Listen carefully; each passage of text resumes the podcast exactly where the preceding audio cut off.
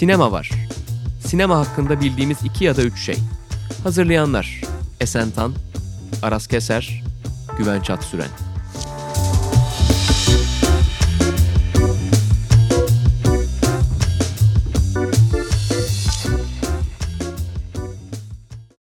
Sokrates Podcast'ın Sinema Var programının 2. bölümünde özel bir konu ve özel bir konukla karşınızdayız. Bildiğiniz üzere birkaç gün önce programa açıklanan film ekimini konuşmak için sinema yazarı ve İstanbul Film Festivali'nde danışmanı Engin Ertan aramızda bu hafta. Hem genel olarak film ekiminden hem de bu yılki seçki üzerinden sohbet etmek istedik kendisiyle. Ve konuğumuzla birlikte Aras Keser ve ben Esen Tan sohbet ediyor olacağız. Merhaba. Evet. Hoş geldin Engin. Hoş bulduk. Bu hafta böyle biraz hani hem film ekimini özel olarak konuşalım, bu yılki seçkiyi konuşalım ama biraz da böyle kendi anılarımıza da dalalım da istedik bir yandan.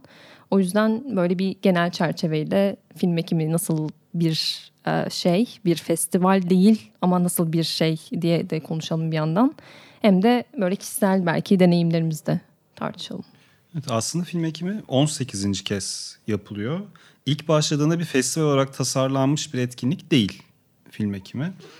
Ve ben kendi festival anılarımı düşündüğümde yani 90'larda falan daha farklıydı. Çünkü hem bu yurt dışındaki festivallerin kendi tarihleri ve ağı birazcık değişikti. İşte bu ev sineması kavramı çok farklıydı. Filmlerin vizyon ömrü daha fazlaydı. Dolayısıyla bu yaz aylarında, yazdan sonbahara kadar olan festivallerdeki çıkan filmlerin, yurt dışındaki büyük festivaller, işte Cannes, Venedik vesaire gibi festivalleri kastediyorum, filmlerin ömrü daha uzun oluyordu.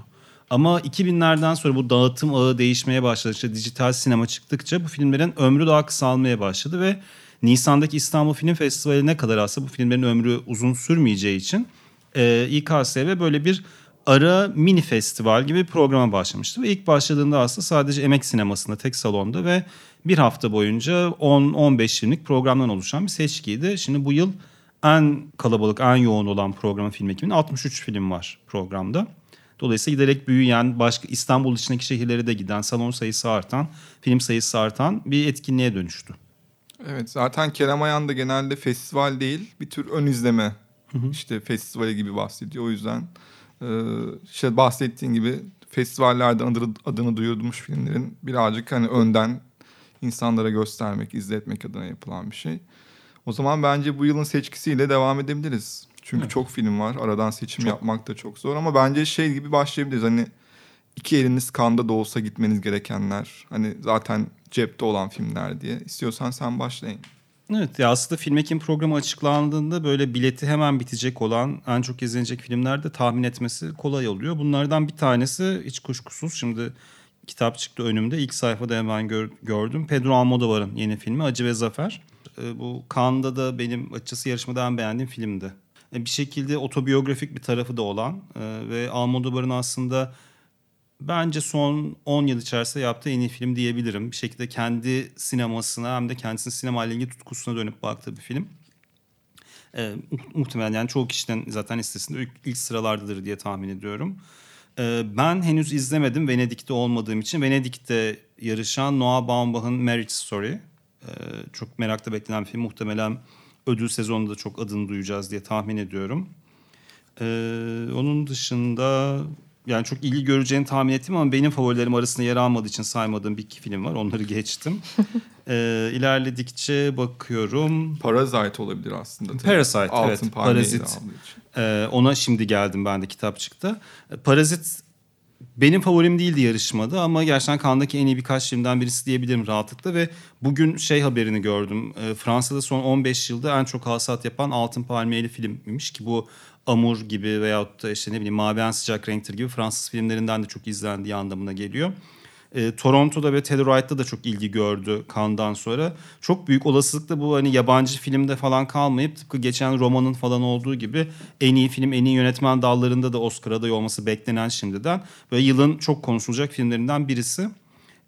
Bong Joon-ho biraz şey bir yönetmen, böyle ele aldığı konuları çok dolaylı yoldan veyahut da incelikle anlatmayı sevmeyen, birazcık daha direkt bir tarzı olan, bazı şeyin altında kalın çizmeyi seven bir yönetmen. O yüzden tam benim kalemim değil. Parazit de sınıf meselesiyle ilgili bir şey anlatırken bunu çok direkt bir şekilde yapıyor.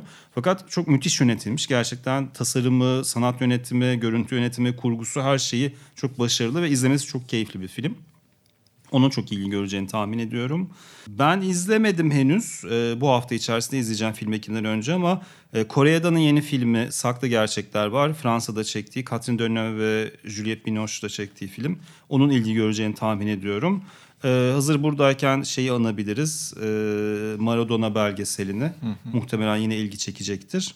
Ken Loach'un benim favori yönetmenlerimden birisi. Bu filmde sevdiğimi söyleyemeyeceğim ama üzgünüz, size ulaşamadık muhtemelen. İlgi görür diye tahmin ediyorum. İlerledikçe programda... Terence Malik var tabii. Ben onu izlemedim. Yani, sevenleri izlesin. Jojo Rabbit. Bu çok son dakikada belli olan filmlerden birisi programda. Toronto'dan gelen. Çok da tartışıldı çünkü içeriği nedeniyle aslında birazcık tartışmalı bir film. İşte hayali arkadaşı Hitler olan bir çocuk var ve annesinin çatı katında bir Yahudi sakladığını 2. Dünya Savaşı sırasında fark ediyor. Bu çok konuşulacak bir filmdir diye tahmin ediyorum. En böyle hit filmler belki ilk etapta öne çıkan bunlar. Ama bunların dışında benim çok sevdiğim, hani önerebileceğim birazcık daha belki keşif de diyebileceğimiz tarzda filmler de var. Sana ekleme olarak benim yani listemde de yer alan aslında şey var tabii. Alev Almış Bir Kadının Portresi diye oynayacaksın. Sciamma mı diyoruz? Sen daha iyi biliyorsun. Sciamma. Tüh ya, orada bırakmıştım. Ben en çok tabii onu merak ediyorum. Yani önceki filmlerinde yani Girlhood'u da Tomboy'u da, Tomboy'u birazcık daha fazla sevdiğim için herhalde. En çok merak ettiğim benim kendi adıma o. Hit mi değil mi ona belki de hani şu an tam emin değilim ama The Farewell ta Sundance'den beri adını çok duyduğumuz Lulu Wang'in yeni filmi. Ki Oscar'a da gideceği söyleniyor yani öyle bir hype yarattı ki bir debut filmi olmasına rağmen onu bayağı merak ediyorum. Onun dışında yani merak ettiklerimin And Then We Dance var mesela. En çok merak ettiklerim arasında. Onu da birazcık tabii Twitter'dan ve işte sinema yazarlarının şeylerinden çok merak ettim. Yine son olarak hani adını çok duyduğum için belki de ama nasıl bir film olduğunu bilmiyorum. The Wild Goose Lake. Yine Cannes'da oynamış bir film. Ben sen görmüştün galiba. Céline Sciamma'nın filmini bayağı seviyorum ben. O da Almodovar'dan sonra yarışmadaki ikinci favorimdi benim Cannes'da. Onu birazcık daha en hit filmlerde de birazcık daha ara şeyde ben tutmuştum. Çok güzel bir film. Gerçekten yakın zamanda Film Lovers'ta bir haber çıktı gerçi. Céline Sciamma keşişin erkek bakışını işte desteklediğinde sinemanın buna ihtiyacı var dediğine yönelik bir haber çıktı. Orijinalini okumadım haberin açıkçası, çok da bilmiyorum ama. Bu film aslında tam onun zıttı gibi, yani tamamen bir kadın bakış açısından bir aşk hikayesi anlatıyor ve bedenle ilgili, cinsellikle ilgili bütün kurduğu dünyada onu çok net olarak hissediyorsunuz ve zamanı da çok ekonomik olarak kullanmayan diyeyim ama gerçekten bir ilişkinin, iki insanın birbirini tanıma, hem karakter olarak hem bedensel olarak tanıma sürecini size böyle bayağı sindire sindire geçiren çok iyi yönetilmiş ve çok iyi oynanmış bir film gerçekten. Ben senaryodan daha da büyük bir ödül bekliyordum aslında onun için Cannes'da. Mutlaka öneririm Alev Almış Genç Bir Kızın Portresini. And Then We Dance benim çok sevdiğim bir film. Fakat o filme bu kadar önerirken birazcık şeyden korkuyorum. İnsanların beklentisi çok yükselecek diye. Çünkü izlerken belki böyle ilk yarım saatinde falan çok da şaşırtıcı bir şey görmeyebilir insanlar sinemasal açıdan. Fakat işte sinemanın görsel olarak çok iyi yaptığı şey dışında bir de hikaye anlatımı ile ilgili bir şey var ve bu ve sonra dans ettik. And Then We Danced gerçekten çok iyi tasarlanmış karakterlerle, çok detayları çok iyi düşünülmüş bir biçimde anlatıyor. Oradaki karakterlerin duygu durumu ve aralarındaki ilişki ve hikaye birazcık daha çetrefilleştikçe, karakterler birbirine yakınlaştıkça filmin sineması da giderek açılmaya başlıyor ve sonlara doğru bayağı iddialı sahneleri izliyoruz yönetmenlik açısından. O yüzden benim çok sevdiğim ve hani çok tutkuyla önerdiğim bir film ve sonra dans ettik. Ama böyle ilk baştan insanlar çok büyük beklentiye girip düşmesinler. Çünkü müthiş, yani uzun süre akıldan çıkmayacak bir final sahnesi falan var. Oraya doğru böyle yavaş yavaş yükselen biraz mütevazı bir film. Farewell dediğin gibi görmedim ben Farewell'i ama Sundance'dan bu yana bayağı bahsedilen ve Oscar'larda da adı geçmesi beklenen bir film. Bir de Wild Goose Lake'ti. Evet, onun ismi Çince orijinalinden çevrildi. Güney İstasyonu'nda Randevu. Aslında benim çok çok bayıldığım bir film değildi. Dio Yenan'ın bir önceki filmi İnce Buz Kara Kömür, altına yalan filmi. Fakat bu tasarım açısından müthiş bir neon noir gerçekten. Yani renk paleti, görüntü yönetimi, bir de çok ekspresyonist sinemaya yakın, tam işte kara filmde de orijinal neo-noir'da olduğu gibi böyle ışık gölge kullanımı ile ilgili çok incelikli düşünülmüş sahneler var. İzlemesi müthiş keyifli. Yani hikaye olarak çok yeni bir şey yapmıyor belki. Yani bildiğimiz bir neo-noir, fakat yönetmenlik açısından gerçekten izlemesi müthiş keyifli bir film. Senin peki sen? Benim de aslında merak ediyorum, bu konuşulan hani hit olacak filmlerin de dışında merak ettiğim filmler var. Bir yandan da aslında şey gibi de, aslında herkesin de beklediği filmler arasında da gösterilebilir gibi. Çünkü yönetmenlerin hani böyle dönüm noktası, işte bir tanesi örneğin Rumen sinemasının önemli yönetmenlerinden Porumboiu'nun filmi. Onu çok merak ediyorum. En son Infinite Football'da beni bayağı böyle mutlu etmişti. Ki bir şeydir, Rumen sinemasıyla mesafem vardır. Ona rağmen çok çok severim. Onu ben çok bekliyorum. Ondan sonra başka ne olabilir diye hemen bakıyorum. Ben nedense Terence Malik'in filmini merak ediyorum. Çünkü yeniden bir kendi köklerine geri dönüyor mu acaba diye bir soru işaretleri dönüyordu en son eleştirmenler arasında. Belki mutlu edebilir. Belki birazcık hani hevesimizi kursağımızda bırakmaz bu sefer diye düşünerek. Onu galiba göreceğim. Bir de son olarak kötü olduğunu duymama rağmen, yani hayal kırıklığı uğratacakmış olduğunu duymama rağmen, sanıyorum Dardenne Kardeşler'in Genç Ahmet'ini bayağı merak ediyorum. Hı hı. Yine de her şeye rağmen bu konuştuklarımızın dışında benim kalan bir iki tane filmim vardı. Bunlar daha yani, çok. Bahsettiğim filmlerden ıslıkçılarla ilgili hani birkaç şey ekleyebilirim. Porumboiu'nun filmiyle ilgili. Cannes'da aslında böyle çok ikiye böldü insanları o film. Bazı insanlar hayal kırıklığı olarak gördü Porumboiu açısından. Ben sevdim bayağı. Şey açısından da bağlanıyor. O da bir kara film aslında ve birazcık da ben spordan, futboldan anlamam ama böyle çok şey bir film. Anlatısı farklı karakterlere bölünen ve sanki hep böyle karakterler kendi arasında paslaşıyor gibi. Süresi de tam bir futbol maçı kadar film. 90 dakika. Ve çok işte saat gibi işleyen diye klasik bir tabir vardır ya. Tam öyle bir film. Yani senaryosu da kurgusu da tam öyle tasarlanmış. Birazcık sadece şey açısından, belki onun Romanya'da çektiği filmlerde mizah duygusu birazcık daha kuvvetlidir. Bu filmde belki biraz o az. Yani çok mizah geçmiyor. Kendini birazcık daha ciddiye alıyor gibi ama böyle muzip bir fikri var filmin. Onun etrafında bence hoş bir dünya kuruyor. Ben açıkçası keyif alarak izledim. Yani Cannes'da sevdiğim filmlerden de. Terence Malik'le ilgili de ben açıkçası ilk iki filmi dışında sevdiğim bir filmi yok. Bir tek The New World muydu? Pocahontas hikayesi. Evet. Yani onu fena bulmam. Onun dışında yani Thin Red Line da dahil olmak üzere sevdiğim bir filmi yok sonraki döneminden. Bu birazcık daha hikaye sinemasına döndüğü bir şey nispeten. Son dönemdeki filmlerine göre deniyor.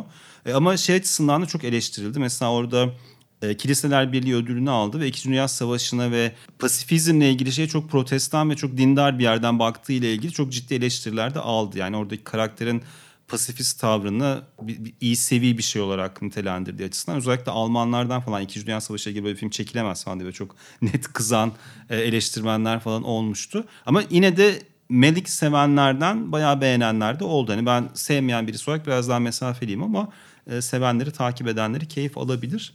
Ama başka ilginç filmler de var bunların dışında bahsedebileceğimiz. Mesela Little Joe, Jessica Hauster'in filmi.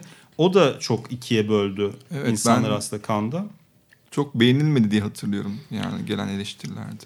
Yani sevenleri var çünkü filmin aslında en iyi kadın oyuncu ödülü aldı. Film yani ödülsüz de dönmedi festivalden.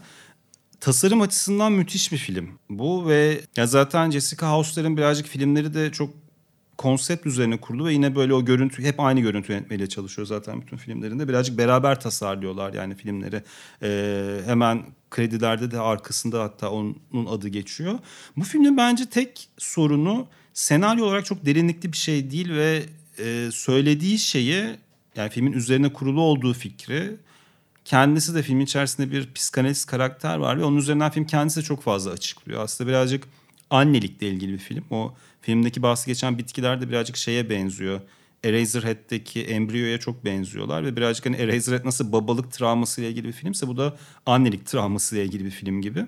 Ama tasarım açısından çok keyifli. Ben kadın oyuncu ödülüne birazcık şaşırdım çünkü çok deadpan tarzı oyunculuk olan, böyle hani oyuncu performansı öne çıkan bir film değil. Hani jüri niye o ödül için bu filmi tercih etti ya da buradaki oyuncuyu tercih etti bilmiyorum ama bence tasarım olarak özellikle de görüntü yönetimi açısından müthiş bir film. Yani ben yine de sinemada görülmesini öneririm açıkçası. Bunun dışında şöyle programa hızlıca bakıyorum. Şey diye devam edebiliriz aslında. Hani bunlar zaten gitmeniz gerekenler ama bir de alternatif, hı-hı, gözden kaçmasın diye. Mesela benim notlarımın içinde en başta Monos var. Monos, evet. Yine Monos. Sundance'dan itibaren çok merak ederek beklediğim.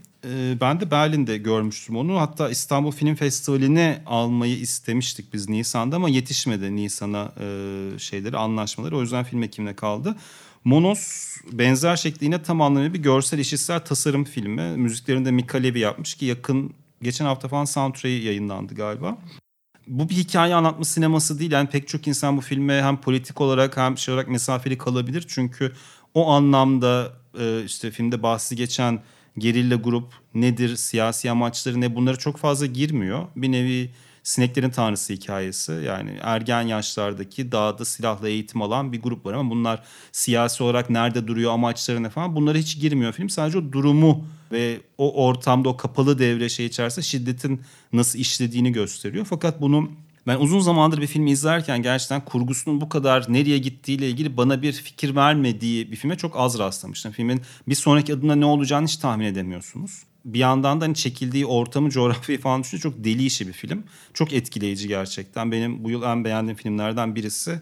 Onu ben de şiddetle öneririm herkese. Bir de yine Cannes'dan bir diğer film. Bu da birazcık insanları ikiye bölecek bir şey. Bakurau, Kleber Mendonça Filho'nun filmi. Yani tam anlamıyla bu kafayı sıyırmış bir janr filmi aslında.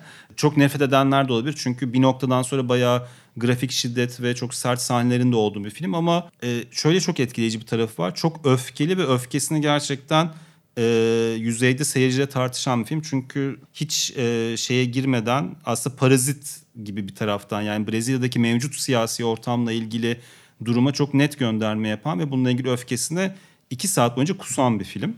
Ama çok etkileyici bir taraftan da ve bir tür sineması olarak yaptığı şey de ilginç. Benim yine alternatif listemde olan ve büyük ihtimalle salonu doldurup sonrasında 5 kişiyle bitireceğimiz Albert Serra'nın Libertesi var. Libertesi benim bir festivalde, büyük bir festivalde şu ana kadar gördüğüm en istikrarlı şekilde salonu boşaltan film. Cannes'da filmin başladığı andan, yani son yarım saatine kadar aralıksız salondan insan çıktı. Öyle diyeyim. Yani bir noktada hani kesilir ya o. İnsanlar çıkar ve kalacaklar kalır. Yok yani. Filmin son yarım saatine kadar insanlar çıkmaya devam etti. Herkes demek ki belli bir noktada zorlamış sınırını. Ben çok keyif alarak izledim ama her zevke hitap eden bir film değil. Tiyatroda da aslında bir önceki yıl Berlin'de Volksbühne'de de Albert Serra'nın sahneye koyduğu bir oyunun sinema uyarlaması. İşte Fransız Devrimi öncesinde bir grup liberten saray camiasından kovuluyor ve onlar ormanda bir Alman düküne sığınıyorlar ve bütün bir gece boyunca bir nevi aslında orman darkroom gibi seks yapmaya çalışıyorlar sürekli ve yapamıyorlar. Sürekli o çabanın boşa dönüşmesiyle ilgili. Hani bunu izlemek, bilmiyorum, herkese cazip gelmeyebilir ama sineması açısından gerçekten çok ilginç bir deneyim. Benim çok sevdiğim bir film. Yani dediğim gibi risk almak isteyenlere öneririm Liberty'yi. Elia Süleyman'ın filmini gören var mı? Ben izledim. It Must Be Heaven. Onunla ilgili de sizden olun. Yani tam bir Elia Süleyman filmi. Benim beklediğimden aslında daha iyiydi. Fakat bazı esprilerini birazcık fazla uzatılmış ve buldum. Yani çok tasarlanmış, tam onun tarzı mizah olan sahneler var. Amerika kısmı birazcık zorlama geldi bana açıkçası. Amerika ile ilgili, Amerika'daki güncel siyasetle ilgili yaptığı espriler. Ama yani sevenleri sevecektir yine. Ya Cannes'da benim izlediğim seansta bu arada alkış kıyamet izlendi. Yani salonda izleyiciler çok beğenmişti. Evet, genel olarak seviliyor zaten. Bir de Goodbye Mummy'nin yönetmenlerinden The Lodge var. Belki görenler vardı. Şu anda korku sineması için böyle çok merakla beklenen filmlerden bir tanesi. Benim yine çok ilgi alanıma girmiyor. Yani korku sinemasını çok sevmeme rağmen çok bana denk gelen bir şey değildi Goodbye Mummy. Ama bu sanırım böyle bayağı çekecek gibi, seyirci çekecek gibi konuşuluyor. Bilmiyorum, benim merak ettiğim filmlerden izlemedim ama bayağı merak ediyorum. Yani izlediğim enteresan film olarak benim birazcık mesafeli olduğum film ama Köpekler Pantolon Giymez var. Bu yine birazcık risk almak isteyen seyircilere önerilecek bir film. Yani ben bu filmin S&M kültürüne bakışını birazcık yüzeysel buluyorum. Yani çok dışarıdan bakan bir film bence, ama bir taraftan da yaz süreci ve onun beden ve bedensel acı üzerinden incelemesi açısından ilginç bir film. Ya birazcık sonunda da bağlanıyor. Feel good tarzı bir S&M filmi aslında. Hı hı. Ya ben bakışını biraz dışarıdan bulduğum için yine de turistik ve bulduğum bir film konuyla ilgili, ama bir taraftan da ilginç olabilir pek çok seyirci açısından. Benim çok merak ettiğim tehlikeli oyun var Venedik filmlerinden. Lulu Wang'in henüz görmedim ama çok iyi eleştiriler aldı orada. Merak ettiğim bir film. Onun dışında şöyle bir hızlıca... Ben mesela gene tabii Serra'dan bahsederken yine benzer bir etki yaratabilecek, yani salonu boşaltma anlamında, Bruno Dumont'un yeni filmi. Hı hı. Ne yazık ki göremedim ben Jean'ı Cannes'da, ama Jeanette'i çok sevmiştim. Evet, ben de çok sevmiştim. Dolayısıyla bunu da merakla bekliyorum. Bir de kısa filmler var. Şimdi onu diyecektim. Lanthimos ve Ceylan Özgün Özçelik. Ve Luca Guadagnino. Evet. 3 kısa film var. Bu daha önce bildiğim kadarıyla film ekinde böyle bir şey olmamıştı. Bir kısa film seansı, ama denk geldi böyle büyük yönetmenlerin olduğu filmler. Bunlardan ben sadece Lanthimos'un filmini izledim şu ana kadar. O tipik bir Lanthimos filmi, yani böyle çok hoş bir fikir var ve o fikri çok uzatmadan onun etrafında böyle birkaç tane sahne kuruyor. Mizah duygusu çok yerinde, Matt Dillon çok iyi. Tatlı bir film, yani Lanthimos sevenler sever bence. Guadagnino'nun filmi aslında çok büyük bütçe reklam filmi. Yani Maison Valentino'nun sipariş ettiği bir o. Ama bütçesi çok yüksek. Julianne Moore falan oynuyor ve Cannes'da sadece bir kere gösterildi. Orada denk gelip izleyemedim ama çok iyi eleştiri aldı. Yani çok beğenildi. Onu merak ediyorum o yüzden. Ve şimdi önümde açık olduğu için Venedik filmlerinden benim görmediğim ama merak ettiğim Kozinski uyarlaması Boyalı Kuş var. Evet. Ve romana çok sadık ve çok sert bir uyarlama olduğu söyleniyor. Ki epey iyi eleştirilerde gelmişti yani. Evet. Benim Zombie Child var mesela listemde. Onu çok merak ediyorum. Yani ilk fırsatta gideceğim filmler arasında. Bir de son olarak Le Daim'i not almışım. Biraz. Onu izledim ben. Öyle mi? Tatlı bir film. Deri ceket. Yani ben Jean Dujardin'den hiç haz etmediğim için böyle bayağı öfleye pöfleye gittim. Yani şimdi sevmeyeceğim falan diye. Jean Dujardin'e katlanmama sağladı film. Yani ondan bile rahatsız olmadım. O da çok kısa, tatlı, yine böyle bir fikir filmi aslında. Bir gimmick filmi. Ama mizah duygusu iyi falan ve bir şekilde böyle izleyicilik, voyeurizm, sinema, şiddeti izleme falan. Onlar üzerinde çok yeni değil ama böyle hoş, tatlı birkaç fikir içeriyor. Güzel, sevimli bir film. Yani bence eğlenmek isteyen insanlar gidip böyle hafif ama çok da yüzeysel olmayan falan böyle tatlı, güzel bir film izleyebilirler. Bir de Takeshi Miike'yi öneririm. Çünkü Takeshi Miike birazcık riskli bir şey. Bu iyi bir filmi Takeshi Miike'nin. Yani birazcık sürprizdi ama hem çok tipik bir Takeshi Miike filmi. Bayağı kafadan kontak bir film. Yani deli bir şey yine ama tatlı, güzel. Onu sevdim. İzlemediğim ve merak ettiğimde Christophe Honoré'nin filmi var. O da 212. Aa, evet, o da listemde vardı. Ben son filmini çok sevdiğim için birazcık kredisi arttı bende Honoré'nin aslında. Evet. Yani bunu ondan daha çok beğenenler bile var. Yani hatta Cannes'da niye yarışmada değil de yan bölümdeydi falan diye çok konuşuldu. Benim de görmediklerim arasında en merakla beklediğim filmlerden birisi. Bir de merakla beklemediklerimiz diyecektim ama şimdi Dolan var mesela. Benim çok merakla beklemediğim ama bilmiyorum siz nasıl bekliyorsunuz? Bence çok kötü bir film. Bu konuda bir saklamama gerek yoktu. Daha önce yazdım da sosyal medyada. Merakları yine gidip görecektir hatta, çünkü ben çok olumsuz şeyler yazdığımda onlara bile böyle cevap veren Twitter'da şeyleri oldu. Yani tam da bu yüzden seviyoruz biz Dolan'ı falan diye. Yani konusu biliniyor filmin. 2 arkadaş var, bir kısa filmde oynarken rol icabı öpüşüyorlar. Ondan sonra acaba biz aslında birbirimize aşık mıydık değil miydik diye 2 saat önce bunu düşünüyorlar. Yani bunu ilginç bulan insanlar izleyebilir bence. Bayağı bomboş bir film. Yani Allah sevdiğine bağışlasın dedim. Benimkisi de herhalde Ken Loach'un I, Daniel Blake'den sonra tamamen artık vazgeçtiğim son filmi olabilir. Hiç beklemediğim. Muhtemelen izlemeyeceğim gibi de görünüyor. Yani ben de izlemeyeceğim büyük ihtimalle. O yüzden çok da yapmam. Bir de Görünmez Yaşam var benim listemde ama fikrim hiç yok filmle ilgili. Sadece belirli bir bakışta filmi aldığını biliyorum. O birazcık İzledim referans. İzledim onu da ben. Karim Ayn'ın uzun filmi. Görünmez Yaşam, yani bununla ilgili çok negatif bir şey söylememiş. Benim kalemim bir film değil ama çok iyi çekilmiş bir melodram. Yani bayağı bizdeki böyle televizyondaki Türk dizilerini falan aratmayacak şekilde. 2 kız kardeşin hikayesi. Brezilya'da da çok sevilen ve popüler bir romandan uyarlama bildiğim kadarıyla. çok uzun sürece yayılan ve bir şekilde birbirini kaybeden, bir takım yanlış anlaşılma silsilesi yüzünden birbirinden haber alamayan ve birbirinden ayrı iki hayat sürdüren ama hep birbirine ulaşmaya çalışan iki kız kardeşin böyle acılarla dolu hikayesi.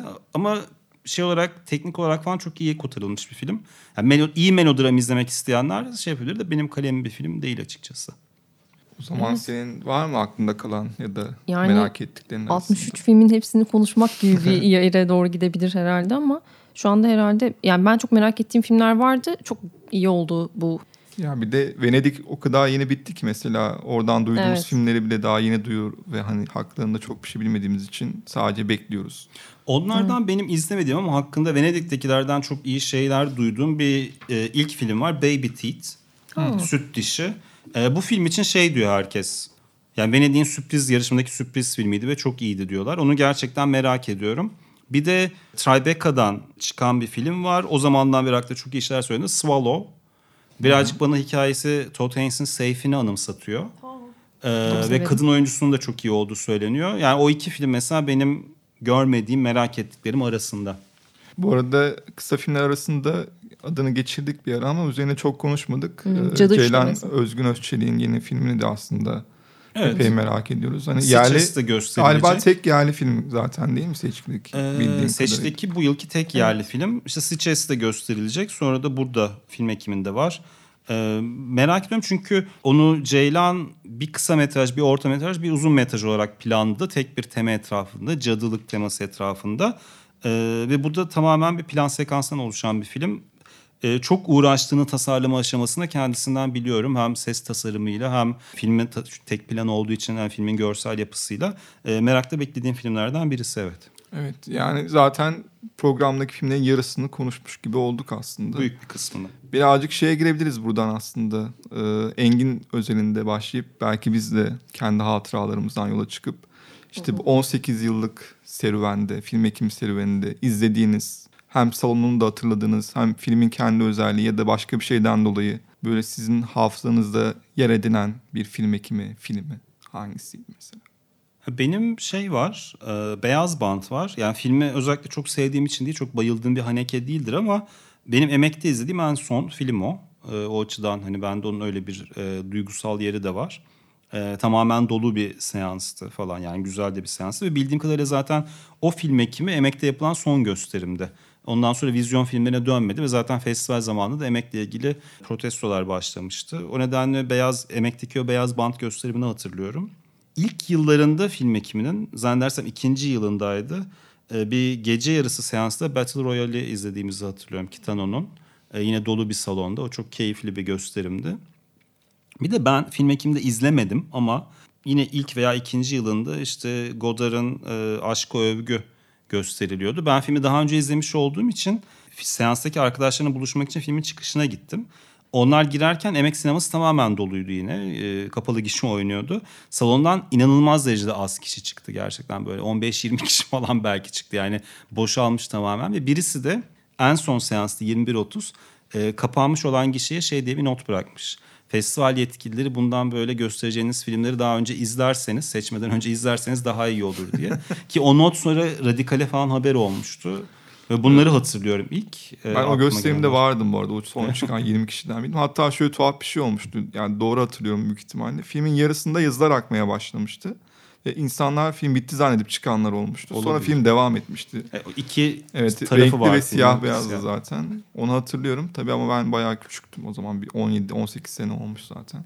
Ama o yaşta sonuna kadar kalıp dirayetle devam etmen yani inanılmaz. Ya o şey gibiydi yani işte küçük şehirdeydik ve Godard'ın adını çok duymuştuk ama hiçbir şeyini izlememiştim bugüne kadar. Ve kuzenimin düğünü için falan gelmiştik İstanbul'a. Tam da festival dönemiydi ve o sıra işte görünce de o Aşk-ı Övgü falan fistan hani tabii ki gitmek zorundaydım ve gittim. Ya ben izlediğin Godard yani. Evet. Vay inanılmaz evet. Ve nereden başlamam orada şeyi. Yani hiçbir şey anlamadan çok sevmiştim. Çok heyecanla izlemiştim onu hatırlıyorum. Yani böyle ilk kez öyle bir şey görüyordum zaten. Hı.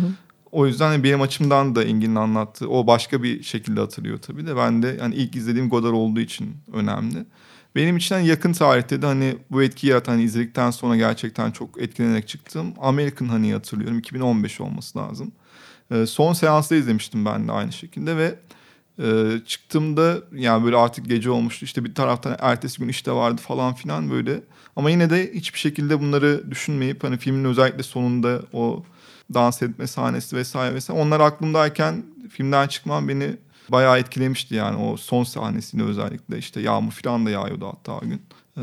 Hala da o yılın en sevdiğim filmidir mesela Amerikan. Hani mesela yani. Bir tane aklıma gelen başka bir şey söyleyeyim. Belki izleyenler, dinleyenler kızarlar, böyle tartışmalı bir malzeme olsun size.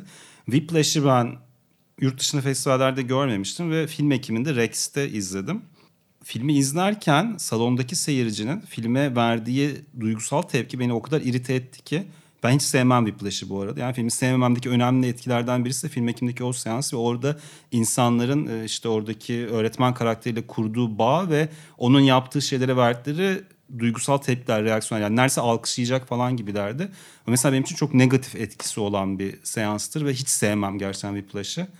Çıkmış mıydın filmden? Çıkmadım ama yani böyle bayağı sinir olarak izledim. Bu arada siz söylerken ben şey diye düşündüm, hani çok kızdılar ve hani çok tepki gösterdiler. Verdiği bütün tepkilere gülerek, yani neredeyse alkışlayacak gibi, böyle duygusal açıdan çok yükselerek tepki veriyorlardı. Ya yani zaten filmi kendisi de sevebileceğim bir şey değil benim ama filmle ilgili hissettiğim bütün negatif şeyleri böyle olumlayan bir şey oldu seyircine verdiği o tepki.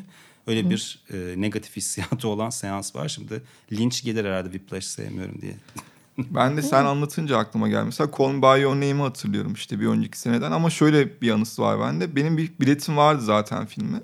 Ama pazartesi günüydü. Filmin ilk gösterimi de Atlas'ta çarşamba yapılıyordu diye hatırlıyorum. Ve ben bir filmden çıkmıştım, eve gidecektim. Hani normalde o zaten başka biletim var. Pazartesi'yi bekleyecektim.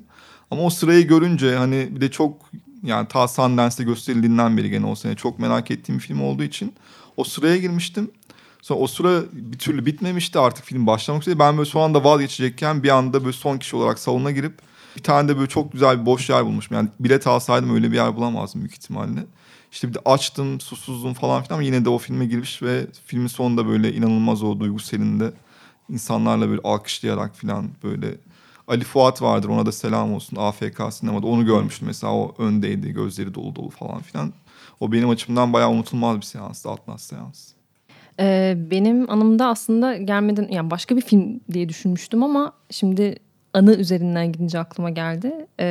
2 yıl önce 2017'de Haneke'nin filmi gelmişti, Happy End, ve inanılmaz bir hani direkt sanırım biletler tükendi ve kimse yer bulamadı neredeyse. Hani böyle sonradan bilet almaya çalışan kitle arasında olduğum için hiçbir şekilde bilet bulamamıştık. Sonrasında işte You Were Never Really Here'ın, işte Ryan Reynolds'ın filmine bilet bulduk ve işte gittik seansa ama teknik bir aksaklıktan dolayı filmi gösteremeyeceklerini, onun yerine Haneke'nin filmini göstereceklerini söylediler. Biz çok mutlu olduk, inanılmaz sevindik.